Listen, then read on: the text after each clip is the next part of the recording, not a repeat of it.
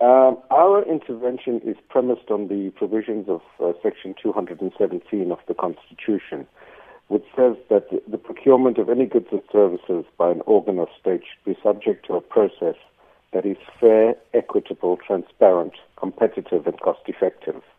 And our concern is to ensure that any procurement of uh, goods on such a huge scale, we've heard uh, estimates that a nuclear uh, project could cost up to a trillion rand. So we need to be sure that the process that is followed is indeed transparent and in conformity with, with the, the laws of the, of the country. Uh, the media statement that was issued uh, subsequent to the signing of this agreement is, to, to say the very least, ambiguous because it speaks of uh, the construction of uh, the joint construction of nuclear power plants in South Africa using Russian VVER reactors. So there's a there's a level of detail there that suggests that a deal has already been done. Um, there are other parts of the statement that talk about laying the basis for procurement process. So it's the, this ambiguity that we seek to uh, to overcome, and we believe that it, it, it, now is the time to lift the, the veil of secrecy that may be surrounding uh, such a nuclear procurement program.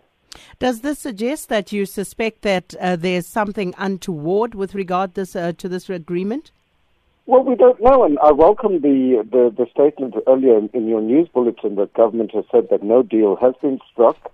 Uh, but we need to be assured that that is indeed the case. And the other important point to remember here is that in two, 2011, uh, the previous Minister of Energy announced a set of, uh, gazetted a set of regulations that would govern uh, the procurement of uh, energy from independent producers in the main and uh, delineating the role that Eskom could play, which is a much smaller role than it, than it has traditionally played in, in the procurement of, of energy for South Africa.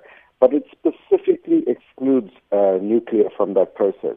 So uh, we therefore do not know what procurement process and guidelines will be utilized in order for, uh, to, to implement uh, a nuclear program for South Africa. So it's important that the rules of the game be clear upfront so that we all know exactly how this process of procurement will happen so that we don't end up in a murky situation uh, post the uh, procurement of nuclear energy as we have done with the arms deal fiasco.